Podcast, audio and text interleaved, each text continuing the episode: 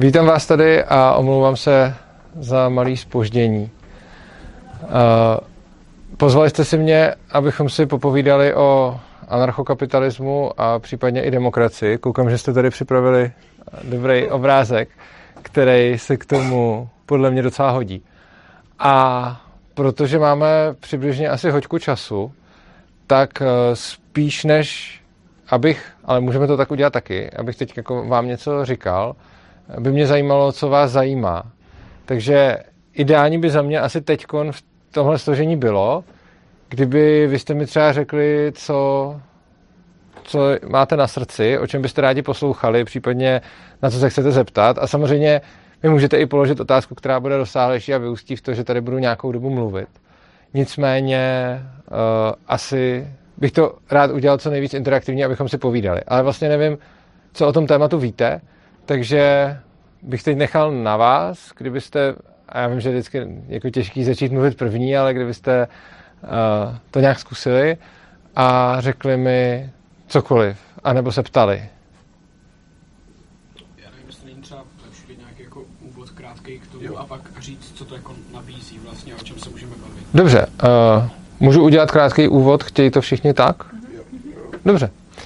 Uh, takže to téma, eh, na který jste si mě sem pozvali, je anarchokapitalismus, což je myšlenkový směr, který vychází z obou strany dobrovolnosti všech zúčastněných aktérů.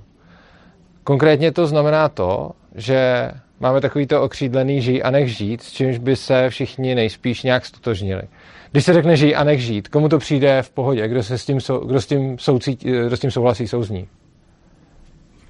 je někdo, kdo ne? Tam, nebo jo, byla tam ruka nahoře, nebo ne? Dokonce tak, že všichni s tím souzní. OK. Uh, jenže, i když s tím vlastně souzní 100% lidí, když se jim to také řekne, tak si pod tím každý představí něco jiného, respektive spousta lidí z toho má určitý výjimky.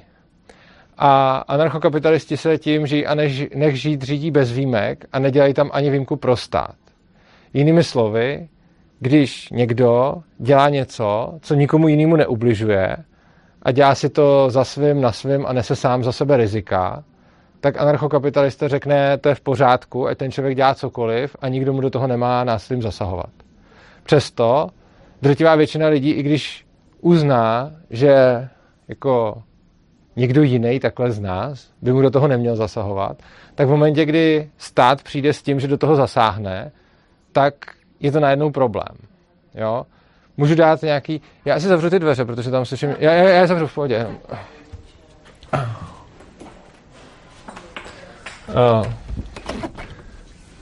kdy, když dám nějaký příklady toho, tak třeba řekněme, že budete mít někoho, kdo chce, a já, mě je blízký vzdělávání, takže řeknu z tématu vzdělávání, kdo si chce svoje dítě eh, vychovávat podle sebe a ne podle ministerstva a nechce ho nikam dávat přeskušovat, ale to dítě nějak netýrá, věnuje se mu, to dítě prospívá a má jako bezpečný, láskyplný prostředí a zároveň přístup k, ke vzdělávání.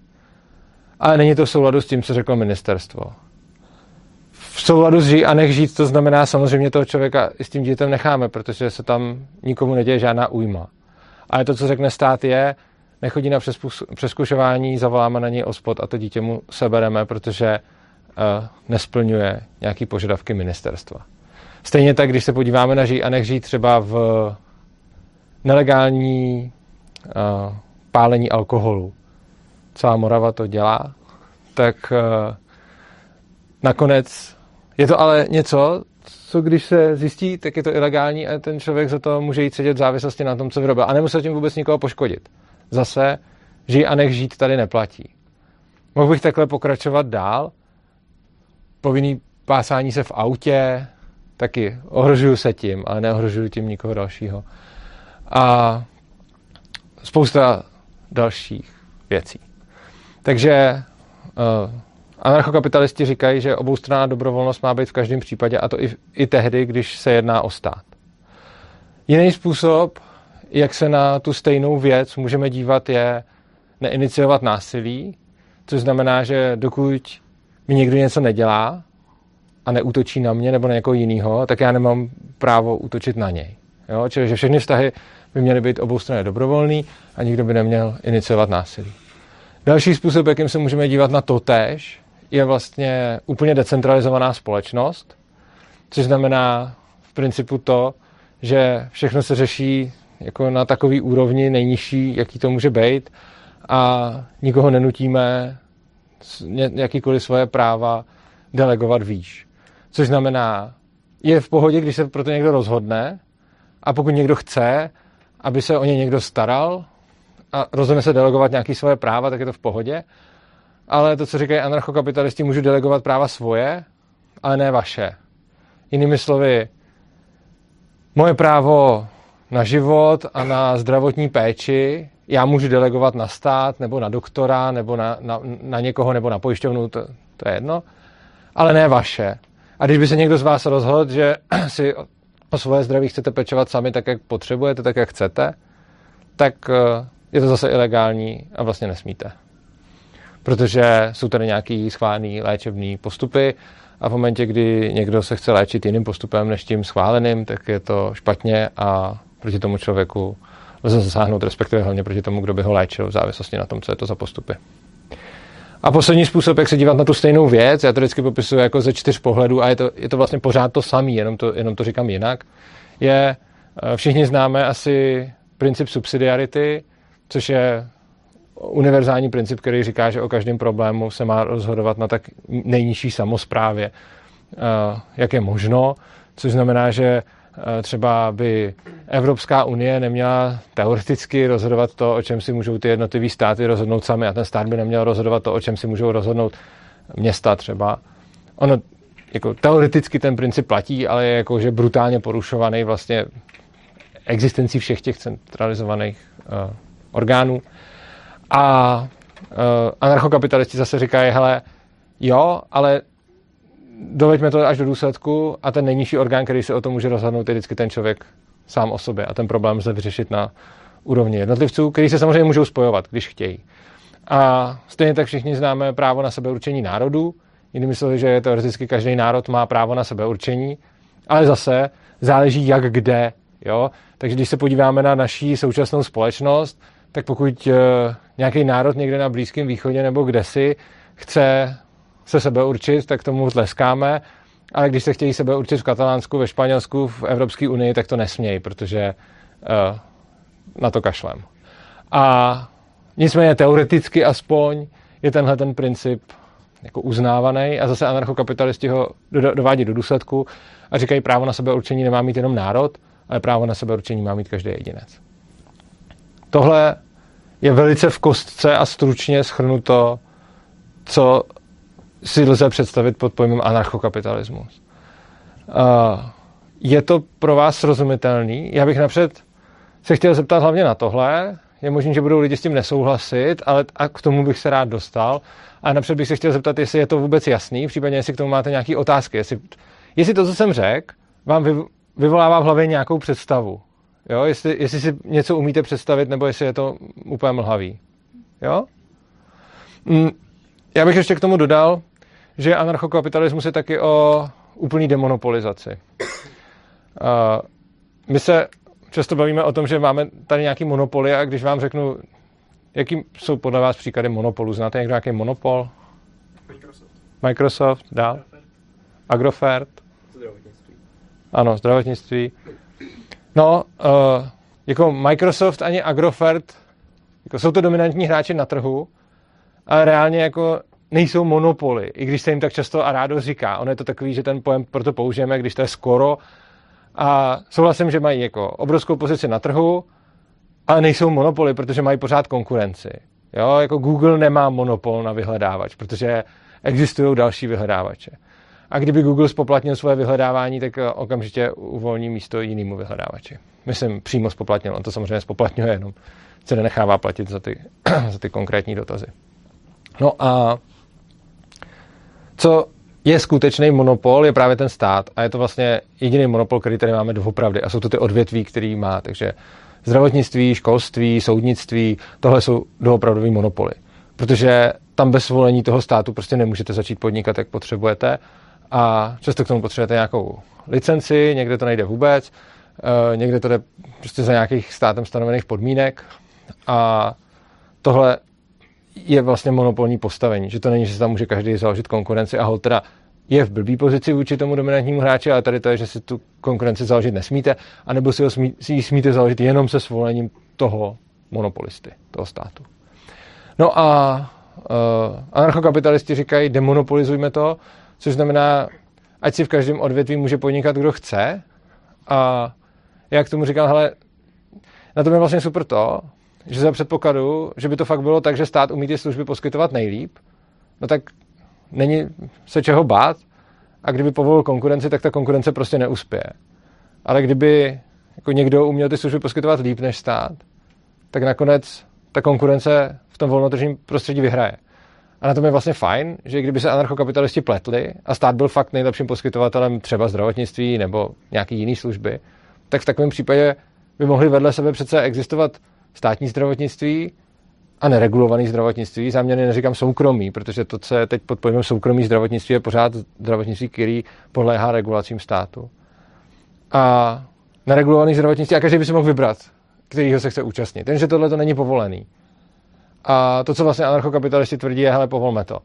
Ať ne všechny školy musí být pod ministerstvem školství, ať ne všechny nemocnice musí být pod ministerstvem zdravotnictví a umožněme opt-out z toho systému. Čili tohle je tak nějak ta myšlenka.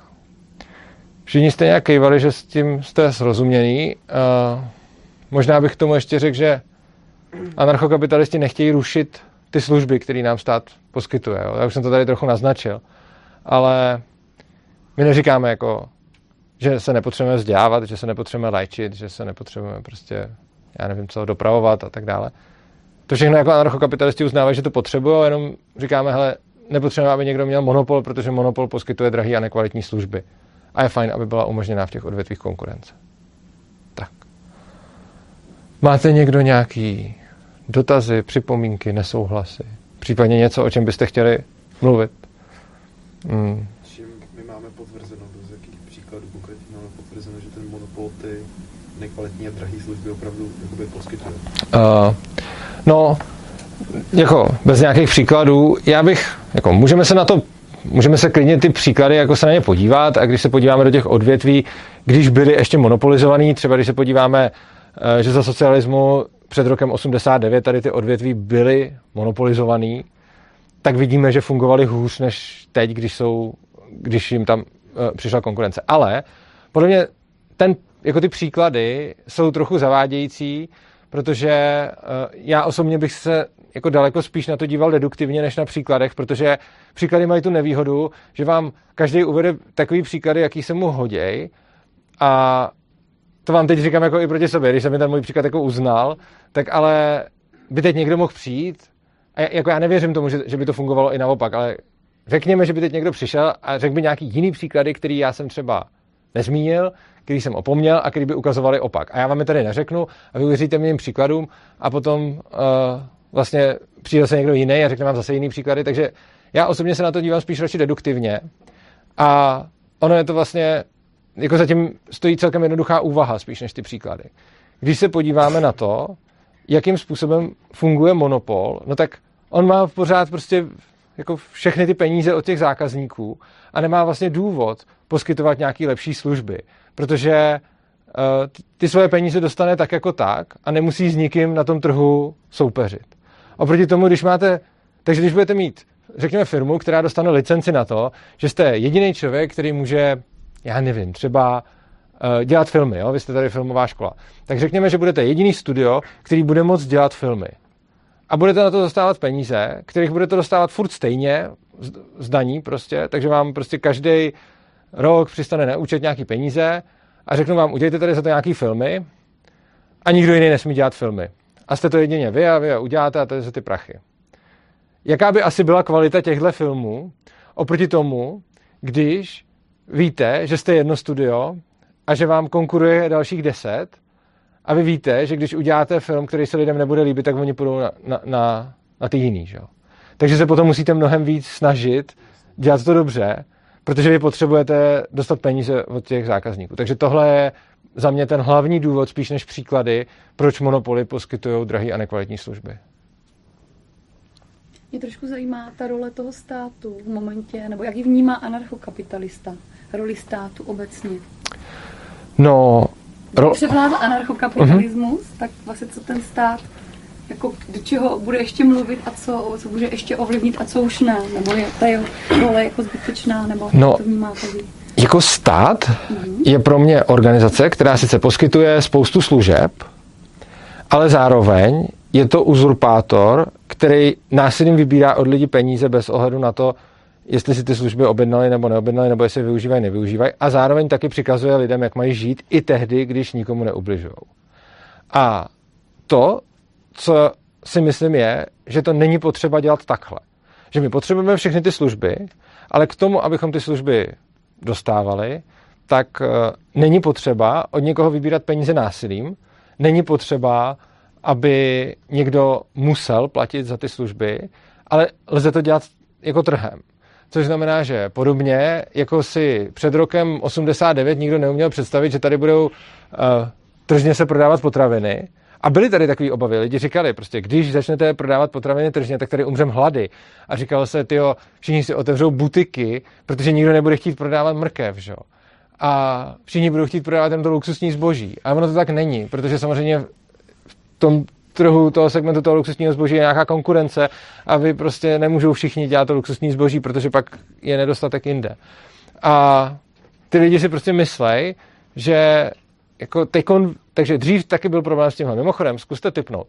Uh, v roce asi 89-90 se tady dělal výzkum a ten výzkum byl uh, jako hodně rozsáhlej a ptali se tam, jaký segmenty, jak bylo předtím všechno státní, tak jaký segmenty jsou ty, které jako nejvíc nemůžeme přenechat trhu. Jo?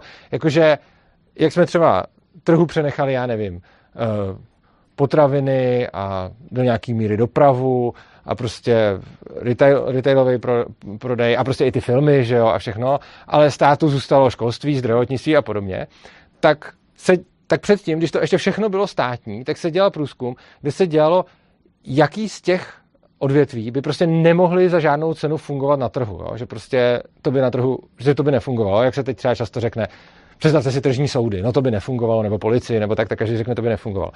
Co z těchto těch myslíte, že by si lidi nejvíc mysleli, že by nefungovalo eh, někdy v roce 89-90 tady v Čechách? Typněte si. Potraviny někdo říká? Zdravotnictví, automobily. Jaká obrana státu? Obrana státu. Jaký další návrhy? Ozbrojené složky, to je ta obrana. Je, vy máte... Tri... Jo, no, uh, uh, jo, to já jsem stejný. uh, ještě energetika. Dobře, uh, tak ve skutečnosti to, co to vyhrálo, bylo uh, hutnictví, doly a horníci, protože komunismus měl tehdy ten symbol toho horníka že jo, uh, a toho dělníka. Takže z toho si odnáším následující věc. Lidi si nemyslejí, že něco může nebo nemůže fungovat tržně podle toho, jak to skutečně je, ale podle toho, v čem jsou vyrůstaný. Jako v čem vyrůstají a co, co je na ně jako, co, co vidějí kolem sebe. A protože předtím, před rokem 89, tady stát říkal, jako naším symbolem jsou ty horníci, že jo, tak si lidi prostě nemohli představit, že by doly mohly být provozovaný jinak než státem. Což nám dneska už přijde úplně absurdní, jo, protože by jako zrovna doly měly být provozovaný státem. A je zajímavý, že když se jako teď konceptáte zase lidí, co by mělo být trhem a co státem, tak trhem řeknou, jo, v pohodě, všechny ty věci, eh, které jsou teď provozované trhem, může dělat trh, ale u školství tam by to nefungovalo. A u zdravotnictví tam by to taky nefungovalo. Protože jsou zvyklí na to, že zase teď je nám říkáno, že by to nefungovalo takhle. A ono je to zajímavá vlastně zajímavá představa, jak to, jak to hodně souvisí s tím, na co jsme zvyklí a ani ne s tím, jako jak, by to potom, jak by to potom ve skutečnosti bylo. A jako při, připadá mi zvláštní, že bychom jako, řekněme, prostě před rokem 89 jsme tu měli jako spoustu odvětví a z nich nějakou značnou část jsme z centrálního řízení předali do nějakého decentralizovanějšího řízení. S chodou okolností vlastně úplně všechny ty segmenty prosperují líp, když jsou řízení decentralizovaně, než když byly centralizovaně.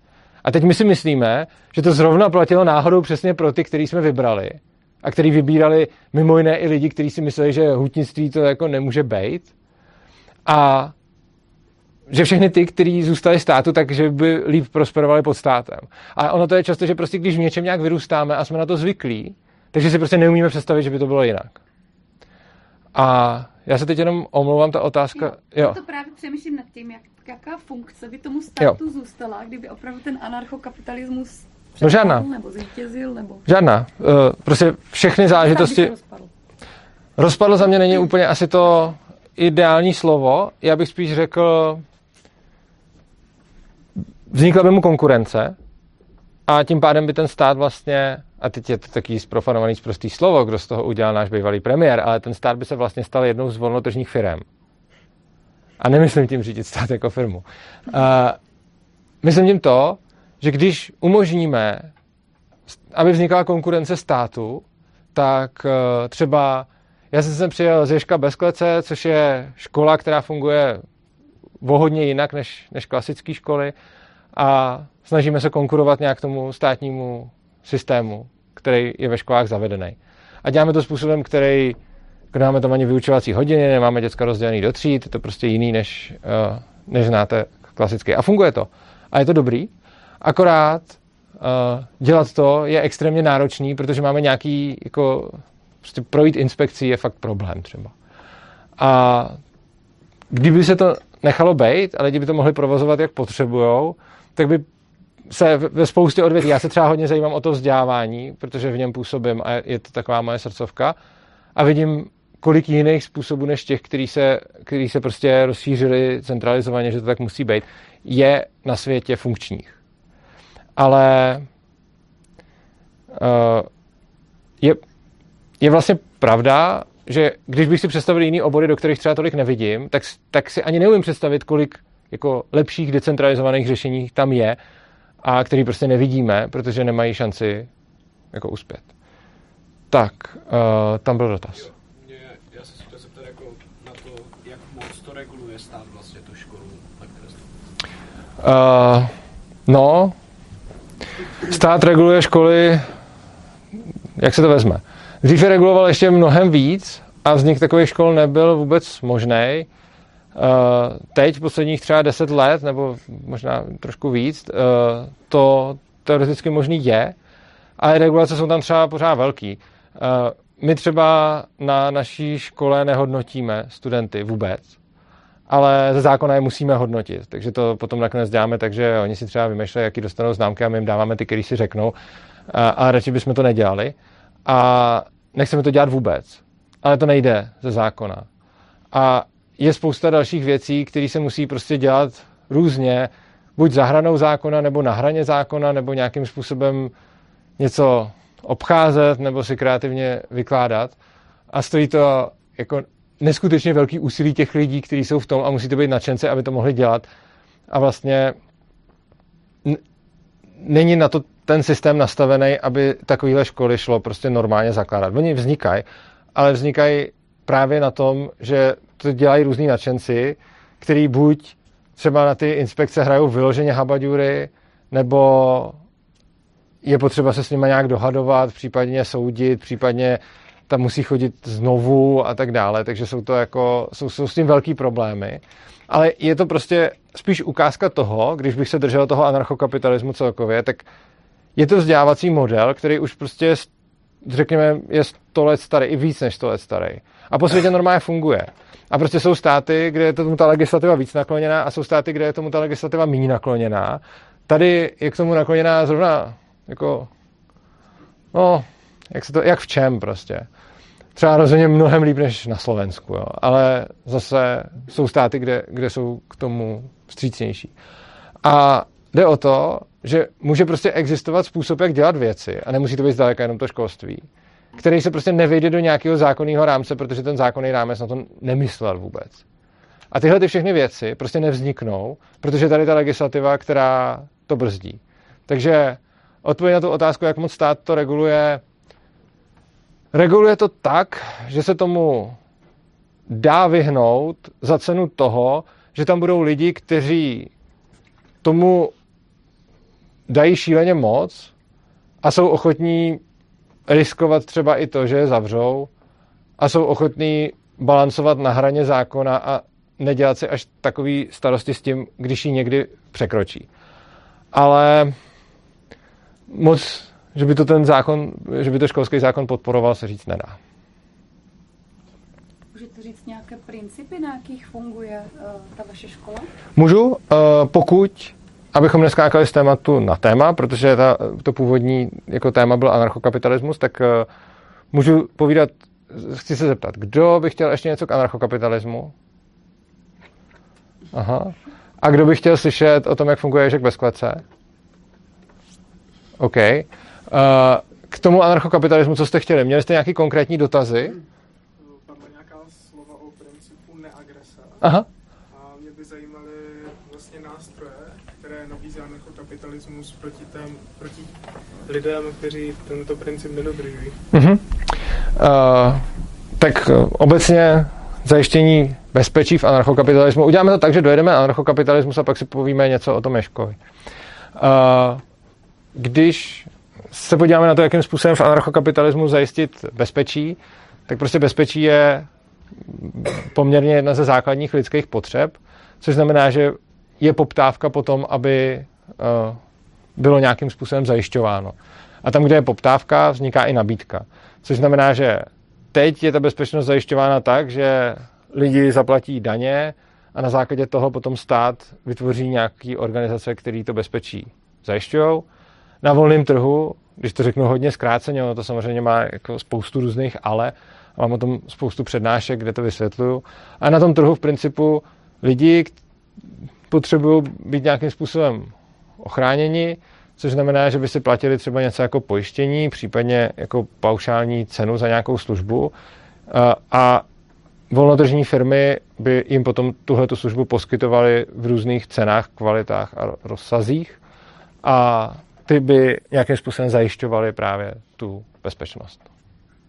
A vzájemně by si konkurovali, což potom znamená, že když by někdo začal, a k tomu je důležitá ta konkurence, třeba když jako se něco zvrhne ve státu a zvrhne se to blbě, tak se z toho stane nějaká despotická tyranie totalitní, která použije ty vlastní bezpečnostní složky proti těm občanům. Oproti tomu, když tam, protože tam není ta konkurence, protože je to ten monopol, že jo? Ten stát tady má nějaký monopol na to násilí, což znamená, že když by teď, a jako, i jsme to viděli v minulosti, ale může se to stát i v budoucnosti, že když by někdo jako se dostal k moci a nějakým způsobem by selhaly nějaký ty pojistky a protiváhy, které tam jsou, tak se může dít to, že ti policajti, kteří nás teoreticky mají chránit a pomáhat, tak najednou se z nich stanou ti tyrani jenom v závislosti na tom, že jim někdo jiný bude dávat jiný rozkazy. A oni to často ani nemusí úplně vědět. Jako, co, jako, nemusí mít tu, vůbec o tom tu představu, jenom tím, že poslouchají ty rozkazy. Oproti tomu, když v tomhle máte konkurenci a máte těch složek, které to zajišťují to bezpečí víc, tak v momentě, kdy nějaká z nich začne uklouzávat tímhle tím směrem, tak tam máte pořád ještě ty další, kteří vás můžou ochránit právě proti té tyrany. Čiže to je tak jako hodně ve zkratce. Eh, je to jedno asi z nejsložitějších témat ohledně ANKAPu a tak vám doporučím, koho by to zajímalo, můžete si najít eh, kanál Svobodného přístavu na YouTube, kde mám na tohleto téma jako celý samostatný rozsáhlý dlouhý přednášky, kde o tom třeba mluvím dvě hodiny a vysvětluji to do nějakého detailu. Ano. Eh, co udělá vlastně ta firma, kterou třeba mám na YouTube, když někdo vykradne, co to dělá? A to člověka dopadne, tak co s ním potom udělá? Uh, jo, no pravdě, jako tohle to se nedá, takhle přesně se nedá jako říct, co s ním udělá, protože to samozřejmě záleží na té firmě a záleží, jak by, jak by se pak vyvíjely ty tržní síly. Ale z principu se dává, dá očekávat to, že pokud vás někdo vykrade, tak eh, že ta firma se bude snažit o to vám zajistit nějaký očkodný, aby jste eh, prostě, aby byla opravená ta vaše škoda. Takže ten člověk by vám to nejspíš musel vrátit, kdyby to neměl, tak by to musel nějak vyplatit. A samozřejmě je, je to zase nějaký jako možnost, co by se mohlo stát, ale samozřejmě by to pak záviselo na té konkrétní firmě a konkrétní tržní situaci. Protože na některé ty otázky se dá hodně těžko odpovídat takhle dopředu, protože kdyby to šlo takhle říct, tak se to dá i centrálně naplánovat jako v rámci toho státu. Jenže ono, to centrální plánování trpí tím, že to udělá nějaká skupina lidí a ti ostatní, i když mají třeba lepší nápad, tak si ho neprosadí. Oproti tomu, když se to děje tržně, tak je to potom fajn, protože uh, těch firm bude víc, každá bude nabízet nějaké služby a to, co se bude lidem zamlouvat nejvíc, tak ty budou nejvíc prosperovat. Tak. Ještě nějaká dotá- otázka k Ankapu? Pokud ne, tak bychom mohli pak přejít na to Heška. Já bych Ano. se ještě možná zeptal, eh, jak nahlížíte jakoby na eh, vztah eh, státu a národa.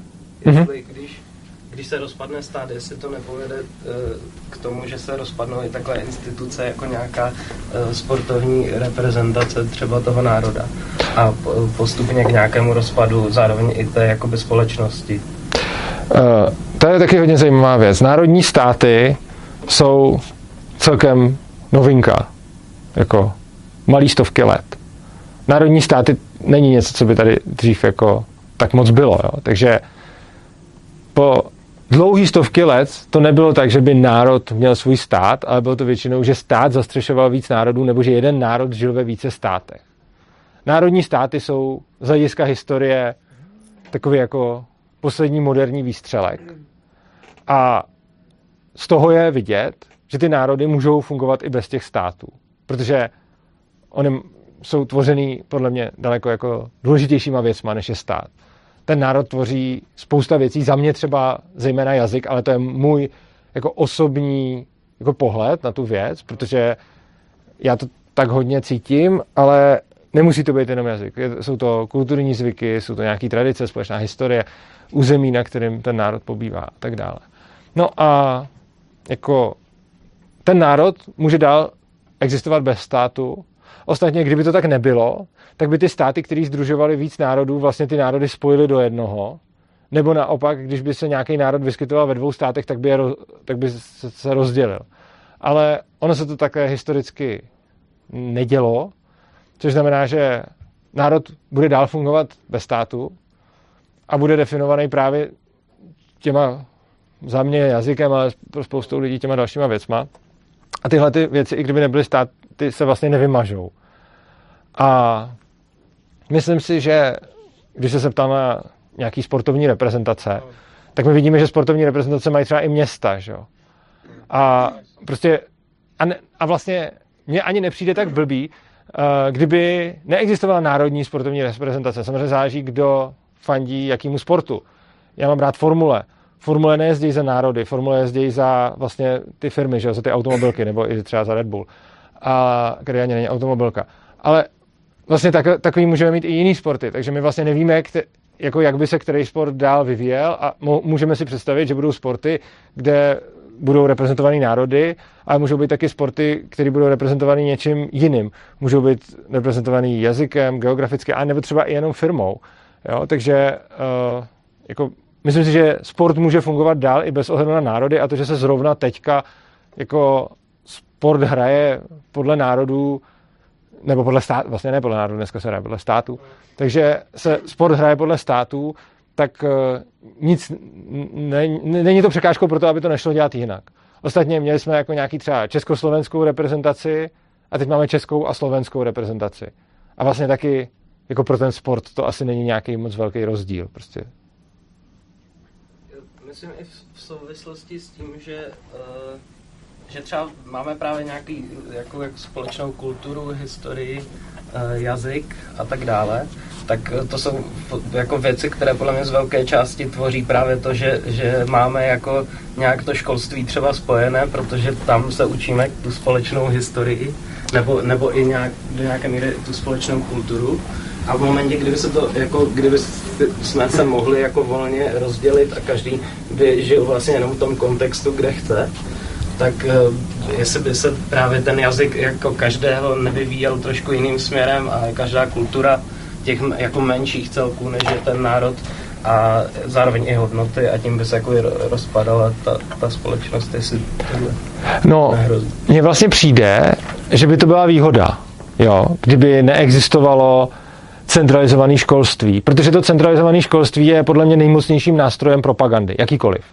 Jo. Když se podíváme na ty propagandy, které jsou nám známé z historie, tak eh, nacisti tam měli nějakou tu svoji čistou rasu, eh, komunisti tam měli zase dělnickou třídu, my tady v demokracii máme taky propagandu, že jo. Eh, a jenom ji moc nevnímáme, protože v ní žijeme, ale prostě všechny ty obrázky prezidentů a státní znaky a, a hymny a úcty k vlajce a podobně, to jsou všechno jako rysy propagandy. A vlastně to školství centralizovaný umožňuje tomu státu uh, formovat tu mladou generaci tak, jak potřebuje, z čehož mimo jiné plyne, že se potlačuje kritické myšlení v oblastech, ve kterých není žádoucí. Jo, my se všichni naučíme o tom, že je dobrý o věcech kriticky přemýšlet. A když se podíváme na, uh, dřív to byla Bílá kniha, teď je to Strategie 2030, to jsou dokumenty, které jsou vlastně jako národní vzdělávací programy, že prostě ministerstvo vydá dokument, který je závazný a podle kterého všichni, jako všechny školy, všichni učitelé, je to ten nejvyšší dokument, z kterého se potom dál tvoří ty další konkrétnější plány, ale podle kterého jako všichni musí fungovat. No a tam se sice na jednu stranu dozvíme, že máme učit žáky kriticky přemýšlet, a na druhou stranu se taky dozvíme, k jakým hodnotám je máme vést. Vidíte ten protiklad? Jak můžu napsat dokument, ve kterém řeknu, budu ty lidi učit kriticky přemýšlet a do toho stejného dokumentu uvedu, budu ho vést k demokratickým hodnotám, budu ho vést k občanským hodnotám a tak dále. To, to, to si přece odporuje. Kriticky přemýšlet znamená, že toho člověka nechám si dojít k takovým hodnotám, k jakým on si dojde na základě svého úsudku a že ho vedu k nějakým hodnotám, znamená, že v té oblasti potlačuju jeho kritické myšlení. A vtipný na tom je, že ti, kdo píšou ten dokument, to tam klidně napíšou, protože jim to ani nepřijde už jako protimluv. Protože prošli tou propagandou. A když projdete nějakou propagandou, tak potom nevidíte, že jste jí vystaveni nebo že ji šíříte dál, protože je to přece normální. A když se s těma lidma potom bavíte, tak oni řeknou, no, teď je přece v pořádku vést ke kritickému myšlení. A zároveň, teď je přece v pořádku uh, dávat, předávat žákům demokratické hodnoty. No dobře, ale ty dvě věci jdou proti sobě. Prostě v momentě, kdy chci někoho vést ke kritickému myšlení, tak to zároveň znamená, že ho nechám, aby si došel k takovým hodnotám, k jaký si chce sám dojít a jaký on potřebuje a jaký on uzná za vhodný. A v momentě, kdy mu chci předat nějaké svoje hodnoty, by tě považuji za sebe lepší, tak v ten moment potlačuji jeho kritické myšlení, protože ho učím tak, aby k něčemu došel a ne, aby si nad tím přemýšlel sám. A tohle je jako velký rozpor, kdy se do výuky, která teoreticky by neměla být hodnotová, ty hodnoty dostávají. A my se na to můžeme podívat u jiných hodnot, které nás vedají ze židle. Představte si, kdyby do školy bylo povinně zavedeno náboženství. Všichni řeknou, to je přece hrozný, přece nemůžeme indoktrinovat děti náboženstvím. A já, byť jsem věřící člověk, tak s tím souhlasím. Nechci, aby někomu byla vnucovaná jakákoliv víra. Na druhou stranu, nechci, aby byla vnucovaná ani ta víra ve stát. A chci, aby si každý došel ke svým hodnotám sám. A aby každý mohl spochybňovat každý hodnoty, který řeknu. Chci, aby bylo možné, že ten člověk si na tím napřed zamyslí, dojde si k nějakému názoru a ten názor je k diskuzi. A ne, že v některých oblastech to tak prostě nemůže být, protože to neplatí, protože o některých věcech se nediskutuje. Když začnete veřejně v naší společnosti kritizovat demokracii, a já to dělám, takže přesně vím, co se pak stane, tak jste zároveň hned za totalitáře a jste ten špatný a vůbec se s váma nemá jako mluvit, protože jste škodlivý. Ale to je přesně to, že tomu státu se v důsledku téhleté výuky povedlo určitý věci vyloučit z veřejné debaty a že na ně máme znát odpověď. A ta odpověď je ta, kterou nám dá ten stát. A to je vlastně nástroj manipulace. Je to nástroj, jak jako si pojistit něco a jak manipulovat s těma davama, protože pokud fakt věřím tomu, že moje hodnoty jsou tak dobrý, že si k ním ty lidi dojdou sami, no tak je nechám, aby si k ním došli sami. A já věřím, že moje hodnoty jsou dobrý a proto věřím v dialog. Ale jsem ostře proti tomu, aby se to někomu vnucovalo. Stejně tak třeba co se týče toho školství, kterým se hodně zajímám. Mám určitý vzdělávací model, který je pro mě jako určitě lepší než ty ostatní, ale rozhodně bych nesouhlasil s tím, aby byl povinný. Protože věřím, že když to bude ponecháno na těch lidech, na dobrovolnosti a na trhu, tak se ten nejlepší model prosadí sám. A já věřím, že to bude ten můj. Ale pokud nebude, pak se necítím oprávněn to nikomu nutit a jsem vlastně rád, protože jsem se mýlil a protože jsem ten omyl nevnutil ostatním silou. Tak. Od toho, když jsme se dostali ke školství, možná můžeme přejít k tomu Ješkovi? Dobrá, Ještě ano. se zeptat, přemýšlím, jak by dopadlo umění, jestli by ho vlastně nepřeválcovala komerce, protože třeba kdyby vlastně neexistoval fond kinematografie, tak nevím, kolik by tady třeba vznikalo filmů, protože na to prostě tržně nemají. Tak jestli by tady ty, ty věci, které vlastně jako třeba sleduje méně lidí, by na úkor prostě nepropadly té, té mase. Uh, já nevím. Nevím, jak by vypadal na volném trhu, uh, jako, jak by vypadal na volném trhu umění. Nicméně zase je to určitý pokoře k hodnotám jiným lidí. Pokud zjistím, že prostě to, co lidi zajímá, je pustit si večer ordinaci v růžové zahradě a pak se kouknout na nějakou střílečku, tak je to jejich rozhodnutí a já ho respektuju. Bez ohledu na to, jaký můžu nebo nemusím mít vkus já. Když vidím, že prostě třeba hudba, kterou já poslouchám, má sledovanost celkem malou, a pak když se podívám na Krištofa, tak je to tam všichni, tak je to plný těch lidí. Tak ale já nechci, aby ty lidi nějakým způsobem byli nucený jako finančně podporovat to, co mám rád já, protože je to otázka vkusu. A my si můžeme jako stokrát říct, že něco je třeba brák a za něčím je nějaká hodnota. A, já, a do téhle míry jsem ochotný s tím souhlasit. Jsem ochotný souhlasit s tím, že existuje tvorba, která podněcuje lidi k zamyšlení, která předává nějakou hlubší zprávu, která v sobě něco má a neklouže po povrchu. A pak je tvorba, která klouže po povrchu. S tímhle tím jsem schopný souhlasit. A jsem schopný tyhle ty dvě tvorby rozlišovat, byť se samozřejmě asi neschodneme úplně na, na každé. A tak to určitě znáte, protože to určitě ve škole hodně probíráte. Každopádně, to, s čím už nesouhlasím, je, že ta první by byla nějak lepší než ta druhá. Myslím si, že to nejde takhle říct. Myslím si, že to záží na vkusu. A myslím si, že vkus je subjektivní. A že není vlastně, nevidím žádný důvod, proč by lidi, kteří to, co chtějí dělat, je přijít z práce, sednout k televizi, pustit si fotbal a dát si tam pivo a párek, měli financovat něco lidem, kteří si chtějí zajít na operu. Protože byť se asi můžu shodnout na tom, že ten člověk, co relaxuje u fotbalu s tím pivem, nejde do takové hloubky, jako třeba ten, kdo si zajde na tu operu, tak nejsem schopen říct, že to první je lepší než to druhý. Protože na základě čeho? Já se necítím být člověk, který by mohl ostatním něco vnucovat.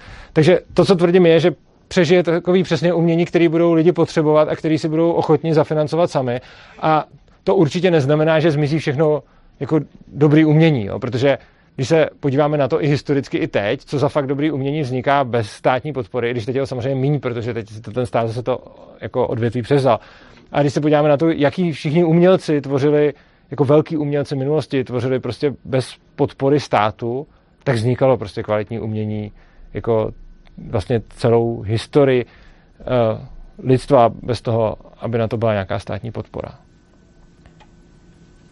To, ano. Vím, že třeba co se týče těch filmů, tak ty vznikají jako hodně těch crowdfundingů. Mm-hmm. Že vlastně na ně není ani potřeba jakoby nějakým způsobem dotace z toho státu, že to jako... Super, tak prostě pokud se udělá film na crowdfunding, tak to je ještě ideální, že prostě si ty lidi sami můžou zvolit vlastně, co, co chtějí platit. Tak. Uh, takže teď kešku. No, ještě máme chvíli. Um, ano. Vy jste říkal, že na té škole nemáte hodnocení. Ne. Ale musíte to udělat kvůli tomu, že je to tak daný stát. Ano. Tak mě zajímají ještě další příklady toho, kdy to jste donucení vlastně udělat, i když nechcete. Uh, tak já nevím, stát třeba vyžaduje, abychom stát třeba vyžaduje, abychom hlídali těm dětskám docházku. My to neděláme. Uh, je to nezákonný. Uh, stát vyžaduje, že děcka nemůžou si v kuchyňce vlastně ani používat tu mikrovlnku, ani si tam nemůžou uvařit, ani tam nemůžou dělat, co potřebují. Neměli by. Je tam spousta hygienických norem, spousta dalších norem, které prostě jsou nějak daný a, a který my považujeme za špatný a nemorální a proto se jima odmítáme řídit. A je to věc, o který jsem si dřív myslel, že třeba není dobrý říkat na kameru a šířit po internetu. Na druhou stranu, protože jsem nechtěl někomu kazit jeho práci. Na druhou stranu, protože to v notné míře dělá zakladatelka z té školy, tak to vlastně rád dělám taky, protože tomu věřím a protože mi přijde dobrý, že lidi neposlouchají špatný zákony. A když jednají spíš souladu s vlastním přesvědčením, než s tím, co jim je nějakým způsobem nakazováno. Tohle jsou principy, na kterých vlastně celá ta škola stojí. My stojíme na sebeřízeném vzdělávání a sebeřízený vzdělávání znamená, že každý má zodpovědnost sám za sebe, za své vzdělávání a za svůj život, takže nikoho k ničemu nenutíme. To je jako první pravidlo té školy, prostě všechno je tam dobrovolný. Nemusíte tam dělat nic, když nebudete chtít. Když si, můžete si tam vzít mobil, tablet, sednout si tam, koukat na to celou dobu, nikdo vás nějak neoznámkuje a nikdo vám ani na chvíli nebude říkat, nedělejte to. Protože si můžete vy vybrat, co chcete dělat. Mm. Ono to má potom jeden zajímavý efekt. My jsme vlastně zvyklí ze současného školství a řekne vám to každý pedagog a zejména pak ten, který je hodně zasloužilej, tak vám řekne, děti se nebudou prostě učit, když budou mít možnost hrát počítačové hry. Nikdo nebude dělat matiku a češtinu, když bude možnost eh, prostě tam někde pařit Minecraft. Proč? No, protože jsou zvyklí s dětmi z klasických škol, který byli nucený k tomu dělat matiku a češtinu a angličtinu a zeměpis a dějepis. A to je naučilo, že matika, čeština, angličtina, dějepis a zeměpis je ten oprus a ta práce a za odměnu pak můžou mít tu zábavu, což je ta počítačová hra. Nebo ten fotbal, nebo přestávka, pokec s kamarádama. Když, a neukazuje se to jenom na naší škole, těchto těch škol jsou prostě stovky. A ne v České republice. Tady v České republice je podobných škol asi 20. A, a to ještě ne až možná takhle svobodných, ale jsou tady. No a když máte to dítě a nikdy ho nenutíte číst, psát, počítat, nenutíte ho dělat nic, prostě necháte ho a dělá, co potřebuje a co samo považuje za vhodný, tak v takovou chvíli to dítě nezjistí, že matematika je oprus, že čeština je oprus a že Minecraft je zábava. Prostě pro ně je to všechno hra a je to pro ně všechno zábava a všechny ty věci dělá. Ty děti se nám naučí číst a psát a počítat, aniž jim kdykoliv řekneme, my tam dokonce na to ani nemáme, jo, to, to je další zajímavá věc, my ani nemáme hodinu čtení a psaní, protože se to naučí sami, protože to není vůbec potřeba. Když se podíváte na to, jak, když bych zkusil vymyslet ten nejnudnější a nejblbší způsob, jak někoho učit psát, tak bych asi vymyslel Vezměte si všichni plnící pera, udělejte si okraje a teď každý napíšete A, A, A, A, B, B, B, B a tak pořád dokola. Jako, nemůžu si představit moc věcí, které by to zhnusily víc než tenhle ten způsob. A to je pak jasný, že k tomu musíte nutit, protože kdo by chtěl dělat tohle, že jo? Nikdo. Oproti tomu, když je prostě necháte bejt, tak zjistíte, že oni se to učej a že k tomu ani nepotřebují mít tu hodinu. My tam nemáme hodinu čtení a psaní, protože ty děti se to naučí. Děti se stejně tak naučí mluvit a chodit. A neexistuje k tomu žádná vyučovací hodina. Leč, kdybychom zavedli povinný státní kurzy chození a mluvení, tak tady za dvě generace budeme mluvit o tom, že když je zrušíme, tak lidi nebudou umět chodit a mluvit. A s čtením a psaním je to úplně stejný. A je to celkem zjevný, protože těch škol, které to také dělají, je spousta a těch dětí, které se nenaučí číst a psát, je žádný prostě.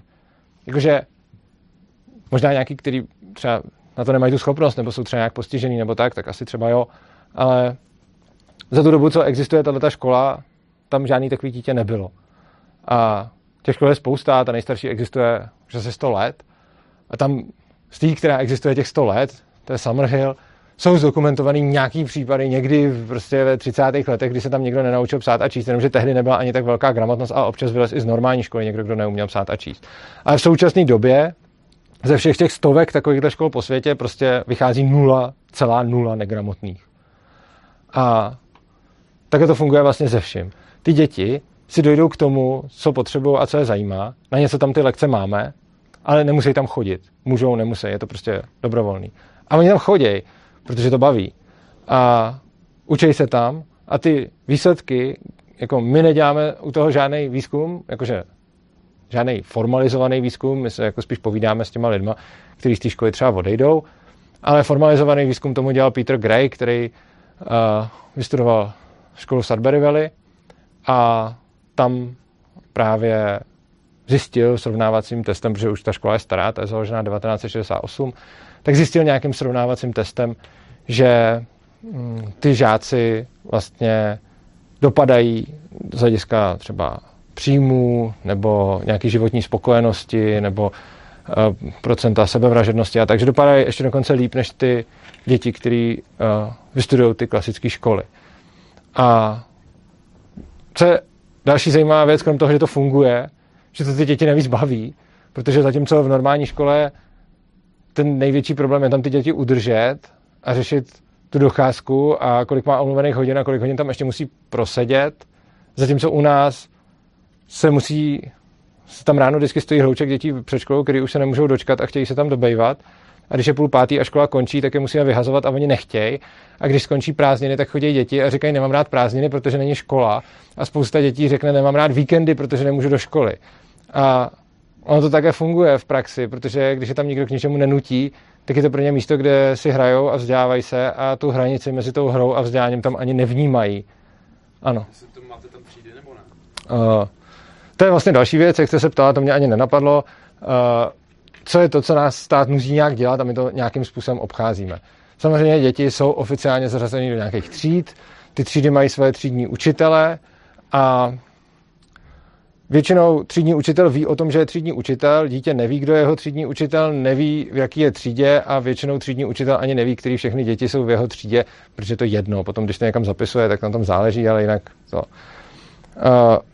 Ty děti jsou, nejsou věkově segregovaný a můžou se prostě dělat cokoliv v jakýchkoliv skupinkách, takže se prostě vyhlásí nějaká lekce a přijdou tam děti libovolných věků, který to zajímá a vlastně není žádný důvod je dělit do tříd. Dělení do tříd způsobuje to, že dáte děti stejného věku a z nich uděláte nějaký týmy, který mají spolu něco dělat. Mimochodem vidíte, jak je tohle blbý nápad? Představte si, že byste měli nějakou firmu a řekli byste si, tak podle jakého klíče udělám týmy těch lidí. Hmm. Věk je jedno z nejblbších kritérií, který vás může napadnout. Ve školství se to takhle dělá a má to ještě další jako efekt a ten další efekt je šikana. Eh, když dáte stejně staré děti do stejného kolektivu, tak tam budou nějaký slabší nebo pomalejší nebo naopak jako třeba nějaký taky fozovká šprti a ty jsou jako snadnýma terčema šikany. V těchto těch školách, když je někdo slabší, tak si jde hrát s menšíma a tím vlastně zapadne. A že je to věkově nesegregovaný. Takže třídy oficiálně máme, v praxi nikdo neví, v který je třídě. My máme základku a Gimple, to ty lidi většinou ví, jestli jsou na základce nebo na Gimplu, ale já tam učím a často to rozeznám, jako když je větší, tak je asi na Gimplu a když je menší, tak asi na základce, ale taky si tím nejsem úplně jistý, kdo je kde. A ještě navíc, co je zajímavé, tím, jak je k něčemu nenutíme, tak učitelé mají vlastně stejnou pozici jako ty děti. My jim jako učitelé nemáme co říkat, co mají dělat. Stejně jako oni nám, prostě žijeme si tam všichni tak nějak spolu.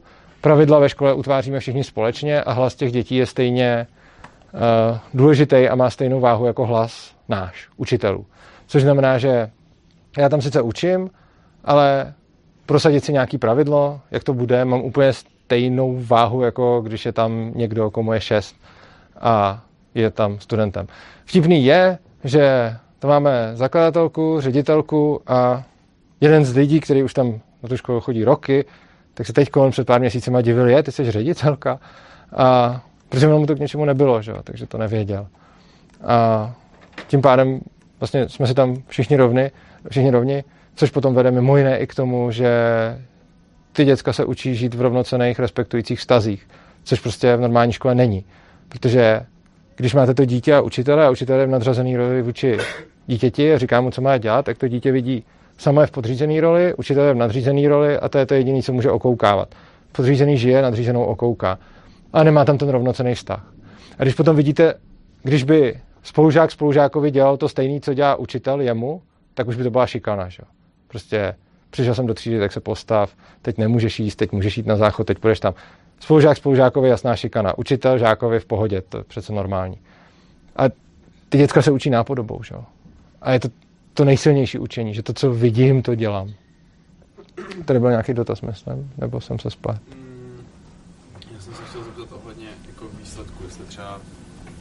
Když výjdou ty děcka tam základku, tak jestli jsou na tom líp nebo hůř, co se týče vzdělání oproti obyčejným školám. Uh, já jsem to právě říkal, to, co porovnával ten, ten Peter Gray a on jako zjišťuje, že vlastně dokonce i tyhle ty děcka, které vyjdou tuhle školu, tak mají dokonce i větší úspěch jako potom na univerzitách, což znamená, že dokonce i návrat do systému zvládají líp, než, uh, než je průměr. Na druhou stranu, jako vzdělání líp nebo hůř, mně to přijde zvláštní. Prostě to by se asi dělalo tak, že by se ty děti posadili někam, kde by psali nějaký testy a ty, ty testy by se pak nějak porovnávaly. A to, co se mi líbí, je, že naše děti by často ani neviděli smysl, proč by něco takového měli dělat. A občas na to narazí na klasické škole. Třeba máme příběh kluka, který pak někam odešel, tam psal uh, test z nějakého jazyka, asi z Němčiny, a protože něco nevěděl, tak stál, došel si prostě normálně dozadu proslovník, našel to tam, dopsal to a to učitel říká, jako co děláš? A on říká, tak chci to napsat, ne? Tak jsem to nevěděl, tak jsem se, a prostě nechápal vůbec ten jako význam toho testu. Což je podobný, jako když třeba některé děti pak musí chodit na přeskušování a je taková dobrá historka, když prostě říkají rodiče jako malýmu domškolákovi, hele, tak pojďme na to přeskušování a tam se nás nějaká paní bude ptát, co děláme, co umíš a tak. A on říká, ona to jako neví, že se mě na to bude ptát. On říká, ne, ona to ví, ale chce vědět, že to víš ty. No, tak to nechci dělat. Proč bych to měl dělat? A tohle mi přijde vlastně jako hodně dobrý, jo? že my jsme vyrostli v nějakém systému, kde je pro nás normální, že máme dělat něco, protože nám to řekli. A tyhle děcka většinou nechtějí dělat něco jenom proto, že jim to člověk řekne, což mi přijde jako dobrý vlastně. A i když by ten test napsali třeba hůř, což se ukazuje, že nakonec ne, ale i kdyby ho napsali hůř, tak pořád pro mě jsou mnohem jako důležitější věci, které jsou cenější než ten test. Jinými slovy, to, co je vidět, je, že ty děti přebírají zodpovědnost za svůj život. A to je pro mě mnohem cenější než i to, kdyby jako podle oficiální škatulky vzdělání měli jako nějaký horší, což nemají. Ale i kdyby měli, tak to, že přebere odpovědnost za svůj život, je za mě mnohem víc, jako můj osobní názor. A tam vzadu. Eh, mě by zajímalo, jestli jste se bavil s nějakýma studentama, co už od vás, vyšli a šli třeba na nějakou střední nebo na vysokou, tak co říkali na tady ten státní školní systém? Jo, oni se k nám vracej a uh, jak kdo, někdo se vrátí zpátky, někdo si, si to tam nějak chce, chce, někdo ne. A většinou, jak jsem říkal, třeba tam to s tím, s tím testem, jo, že, že jsou překvapený. Jsou překvapený třeba s tím, jak s nimi mluví ty učitelé, jsou překvapený třeba s tím, co všechno se tam musí, protože to pro ně je divný. Ale mně to vlastně přijde hodně fajn, jo, jakože že prostě nej, to, když pošlete dítě do klasické základky, tak ono potom vyleze vycepovaný a nechá si jako rozkazovat. A to dítě zeška ne. Takže pak někam přijde a řekne se mu, co má dělat a on se ptá proč. Což mi přijde jako hodně fajn přístup. A vlastně my tady často říkáme, že jako o, lidi jsou ovce a na druhou stranu učíme děti poslouchat. Jako co je učit dítě poslouchat? Jako hodně lidí to vnímá jako nějaký klad, že to dítě umí poslouchat. Ale to je jako co, že před to dítě postavím cizího člověka a to dítě bude dělat, co ten člověk řekne. No i proto jsou děti potom náchylný vůči různým zneužíváním, různým predátorům a podobně, protože jsou naučený, že když něco řekne dospělej, tak to mají udělat. U nás ani tak ne. A přijde mi vlastně dobrý, že to dítě přemýšlí. A potom není divu, že když jako celý život to dítě učíme, jako to, co řekne učitel, uděláš, tak potom toho učitele jako nahradí jakýkoliv úředník nebo politik nebo generál nebo někdo a potom se nelze divit, že ty lidi jako jdou a jenom dělají svoji práci, v rámci který udělají cokoliv. Znáte Milgramův experiment? Milgramův experiment je experiment, že vzali nějakého herce a toho posadili do nějakého elektrického křesla. Jo, tak to znáte. No, tak to nebudu říkat, protože jste to viděli. No a ten Milgramův experiment je přesně podle mě důsledkem, jako to, ten závěr je, je to důsledkem státního školství. Jo? Že prostě vy to dítě, celý jeho mládí cepujete v tom, musíš poslechnout. Když je někdo autorita, musíš poslechnout. Zajímavá část toho experimentu byla, že když tam u nich stál ten člověk, který byl oblečený jako vědec v nějakém plášti, tak to těch lidí udělalo daleko víc a daleko víc jich bylo ochotno zabít, protože jim ten vědec říkal, dělej to, pust tam víc proudu a podobně. A jako to mě vlastně nikdy nenapadlo udělat třeba Milgramův experiment věšku, ale jsem si jako docela jistý, jako už z toho, jak s těma dětskama prostě mluvím a jak s nima komunikuju, že, že to tam není, protože oni prostě nejdou dělat to, co jim někdo řekne, protože se prostě ptají proč a vyjádří třeba já to nechci, nebo co, což považuji za jako extrémně cený, vlastně ještě cenější než to jako takzvaný vzdělání, protože jako ta práce se sebou a říct si, co potřebuju, je za mě jako podle mě v životě prospěšnější, než to, jestli vím prostě, kdy byla bitva na Bílý hoře, ale ostatně i kdy byla druhá světová válka prostě. Já jsem se chtěl zeptat, vy jste zmínil, že tam vyhlašujete v té škole nějaké lekce, tak Mhm. jakým způsobem to funguje? No funguje to tak, že některý jsou pravidelně, že prostě jsou třeba nějaké hodiny, které jsou tam každý týden od stejný jako hodiny. Některý jsou nepravidelně, třeba moje, protože já jsem z Prahy, ta škola je v Brně, takže tam jsem prostě někdy, někdy ne, takže tam vždycky přijedu a vyhlásím nějaké lekce. Kdo tam chce přijít, tam přijde. Často tam chodí ty stejní lidi, protože si to buď oblíbili, nebo chodí přímo na toho člověka, nebo tak. A, ale nikdo tam jako nemusí a potom to probíhá, že tam prostě sedíme a povídáme. Jo, a to jsou jako lekce typu, že jako se třeba dopředu řekne, že se bude projednávat nějaký téma, nebo třeba dějiny, nebo takhle. No, tak jsou to lekce jako dějiny se tam učí třeba, samozřejmě se tam učí nějaká čeština, matematika, fyzika a podobně. Já tam mám třeba lekci o svobodě nebo lekci o drogách. A ano, často se dopředu řekne téma, často se to téma tam vyberou. Já to třeba, jako každý, každý z nás to dělá na těch lekcích jinak. Jo? Někdo má ty téma určený dlouho dopředu, někdo třeba navazuje, někdo ne. Já to mám často tak, že si většinou nějaký téma připravím, že většinou mám ten, jako, s těma lekcemi chci něco sdělit, takže to nějakým způsobem navazuje a mám, mám připravený nějaký téma, který navazuje třeba na to, co jsme dělali předtím, což navazuje na to, co předtím, ale na začátku každý si zeptám, hele, o čem chcete mluvit, nemáte někdo něco, čemu bychom věnovali dnešní lekci jinému, než to, co mám připravený a pokud se objeví, tak uh, děláme to. Případně si ty témata od těch studentů sbírám a oni mi řeknou prostě třeba, že chtějí něco, tak jim to připravím na příště. Tak. Budeme pomalu končit, tak dáme třeba poslední dva dotazy. Chce se někdo na něco zeptat? Znáte nějakou metodu, jak se zajímavě učit třeba ty dějiny? Potřeboval bych se naučit na maturitu, na dějiny výtvarné kultury a celkem mě to nebaví. Tak jako něco, že bych si řekl, že to bude i zábava třeba. Mám pro vás dobrou a špatnou zprávu. Dobrá zpráva je, znám způsob, špatná je, pravděpodobně nebude fungovat pro vás. Uh, jde o to, že děcka u nás v Ježku chodí na hodiny dějiny nadšeně, protože se těší, co se tam dozvědějí, protože je nikdo nikdy neučil, nenutil k tomu. A taky je za to nikdo nehodnotí. A taky je z toho nikdo nebude zkoušet. A taky nepíšou žádný písemky a nemají tam s tím spojený žádný tyhle ty stresy.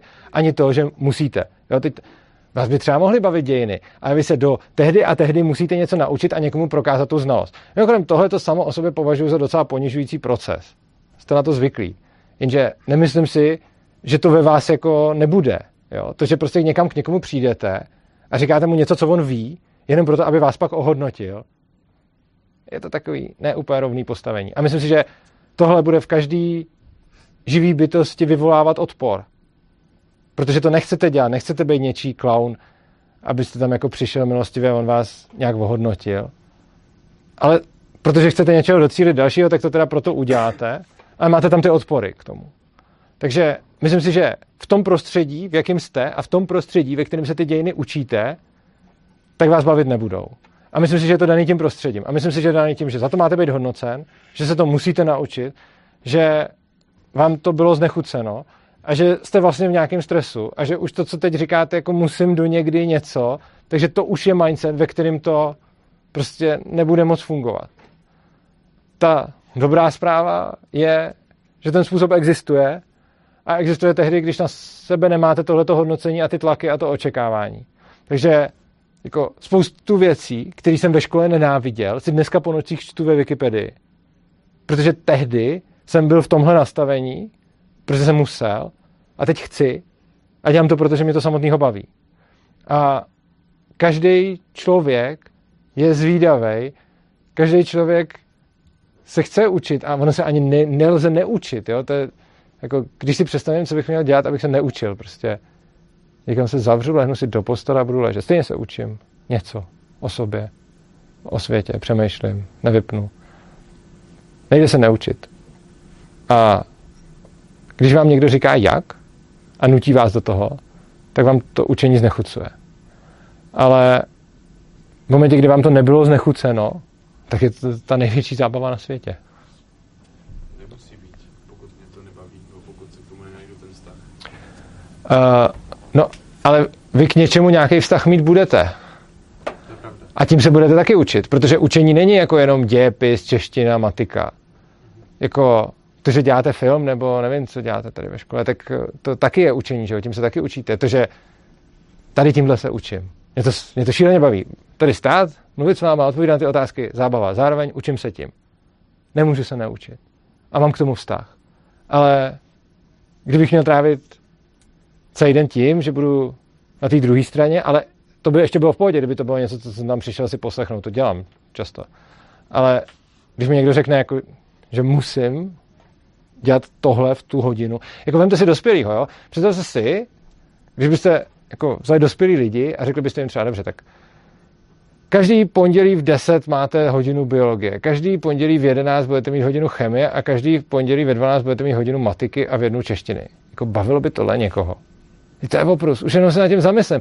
A i kdyby někdo vzal něco, co mě fakt baví, tak mě to bude srát, když to bude dělat takhle. Prostě já mám fakt rád anarchokapitalismus, svobodu a přemýšlím od ní. A když mi někdo předepíše, každý pondělí v 10 musíš někam přijít a poslechnout si něco, co ti někdo o tom řekne, tak to nebudu chtít dělat. Protože se mi to tím začne znechucovat. Když si to nevyberu. A přijde mi, že to je, že to je důležité, to sebeurčení, to, to, že si vyberu to, co chci dělat. Tak. Poslední dotaz můžeme dát? Ano. No, mě tak napadá, jestli, uh, jestli ti studenti na té škole, nebo uh, jestli to nevede k nějaké jako hodně úzké profilaci jejich, že dělají vlastně, že si vyberou nějakou jednu věc, na kterou se zaměřují a potom třeba ne, ne, jim chybí nějaký zá, základ uh, z, z něčeho jiného. Nebo Odpovím na, na dvě části té otázky. K uší profilaci to do nějaký míry vede, ale ta profilace se střídá. Čili místo toho, aby furt musel dělat každý den deset věcí, tak dělá pár dní jednu věc, pár dní druhou věc, nebo třeba pár týdnů, záleží jak kdo, jak co, je to, je to individuální. Což je další věc, jako my se nemáme, nemáme nějaký jako optimální, univerzální způsob učení se pro všechny lidi, jo, tohle to není. Takže prostě pro někoho je jako dobrý, když prostě se bude týden věnovat něčemu a týden něčemu jinému a zase potom něčemu. Pro někoho je dobrý, když se to bude střídat častěji, pro někoho je dobrý, když se to bude střídat míň, jako střídat méně často. Máme tam lidi, kteří, já nevím, tam třeba jsou v YouTubeovém studiu a učí se tam stříhat videa, máme tam lidi, kteří prostě zase dělají jiné věci, jo? prostě každý má, co chce. Takže uší profilace, ano, zase střídají, takže místo toho, aby se dělalo každý den 10 věcí, tak se dělá jedna věc na 10 dní, když to hodně jako zjednoduším.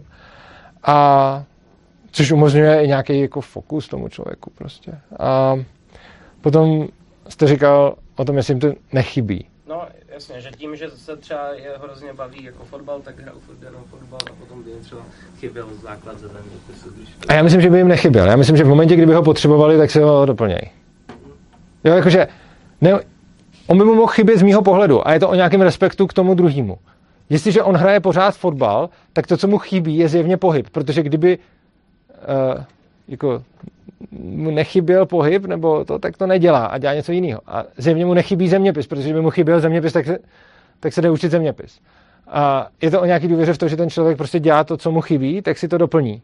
A samozřejmě, že třeba malí děti ještě nemusí tak dobře vědět jako velký děti nebo dospělí, co jim chybí, ale přesně se to musí nějak naučit. A to se nenaučí tím, že za nimi někdo bude stát a říkat jim, teď budeš dělat to a teď tohle, a naučí se to tím, že jim řekneš, že dělej, co potřebuješ a to dítě jak vidí, jako, že prostě něco dělá, pak zjistí, že mu něco chybí, tak to jde dělat. Typický příklad je to čtení a psaní.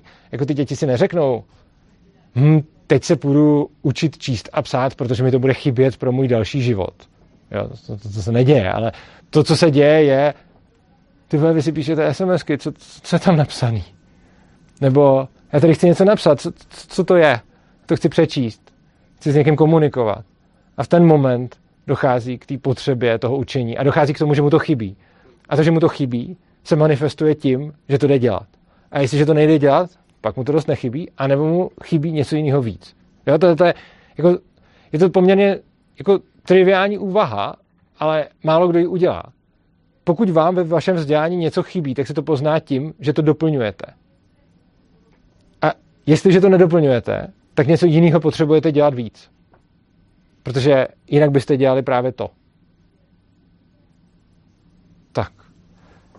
Můžu, pokud by někdo měl nějaký jako fakt jako zásadní dotaz, který potřebuje nutně položit, tak můžeme dát ještě jeden k čemukoliv a v opačném případě, pokud není nějaký úplně ultra urgentně nutný dotaz, tak to ukončíme a já zase mizím do Ješka. Možná jenom nakonec doporučuji nějakou literaturu uh, o Ankapu. Literaturu o Ankapu? Ano. Mohu vám doporučit knížku Anarchokapitalismus, kterou jsem napsal. a, kromě toho, jo, můžu doporučit uh, vlastně knížky od, řekněme, duchovního otce anarchokapitalismu Mariho Newtona Rosbarda, uh, zejména třeba Etiku svobody, uh, nebo For a New Liberty, já nevím teď, jak se to přeložilo, Manifest svobody se to přeložilo. A potom vám, a, a další knížky od něj. Uh, pokud vás to zajímá víc z ekonomického úhlu pohledu, tak můžu doporučit třeba uh, Ludwika von Misese, což je ekonom rakouský ekonomické školy, který napsal zejména třeba doporučuju knihu, no, doporučuji já za sebe knihu Lidský jednání, ale všichni mi řeknou, seš matfizácký nerd a nikoho to nebaví. Takže uh, pokud jste matfizácký nerd, který rád čte tisícistránkovou knihu o ekonomii, která začíná 120 stránkama definic, za mě boží, tak si přečtěte lidský jednání. Uh, pokud ne, tak jsou uší knížky, jako třeba Byrokracie, Socialismus, uh, kde si to přečtete za kratší dobu, ale není to zdaleka tak dobrý. A další autory, který vám můžu doporučit, je třeba, já nevím, Walter Block, Steven Kinsella, nebo pokud chcete koukat, tak máme Jeffreyho Takra, a zase z nějakého druhého proudu víc konzervativců, třeba Hans Hermann Hoppe a těch autorů je celá řada. A když si zadáte do Google anarchokapitalismus a kliknete na Wikipedii stránku, tak jsou tam ty autoři uh, jako vypsaný. Já vám můžu říct, jako co mně se líbí, ale myslím si, že každý si najde to, každý si najde to svoje.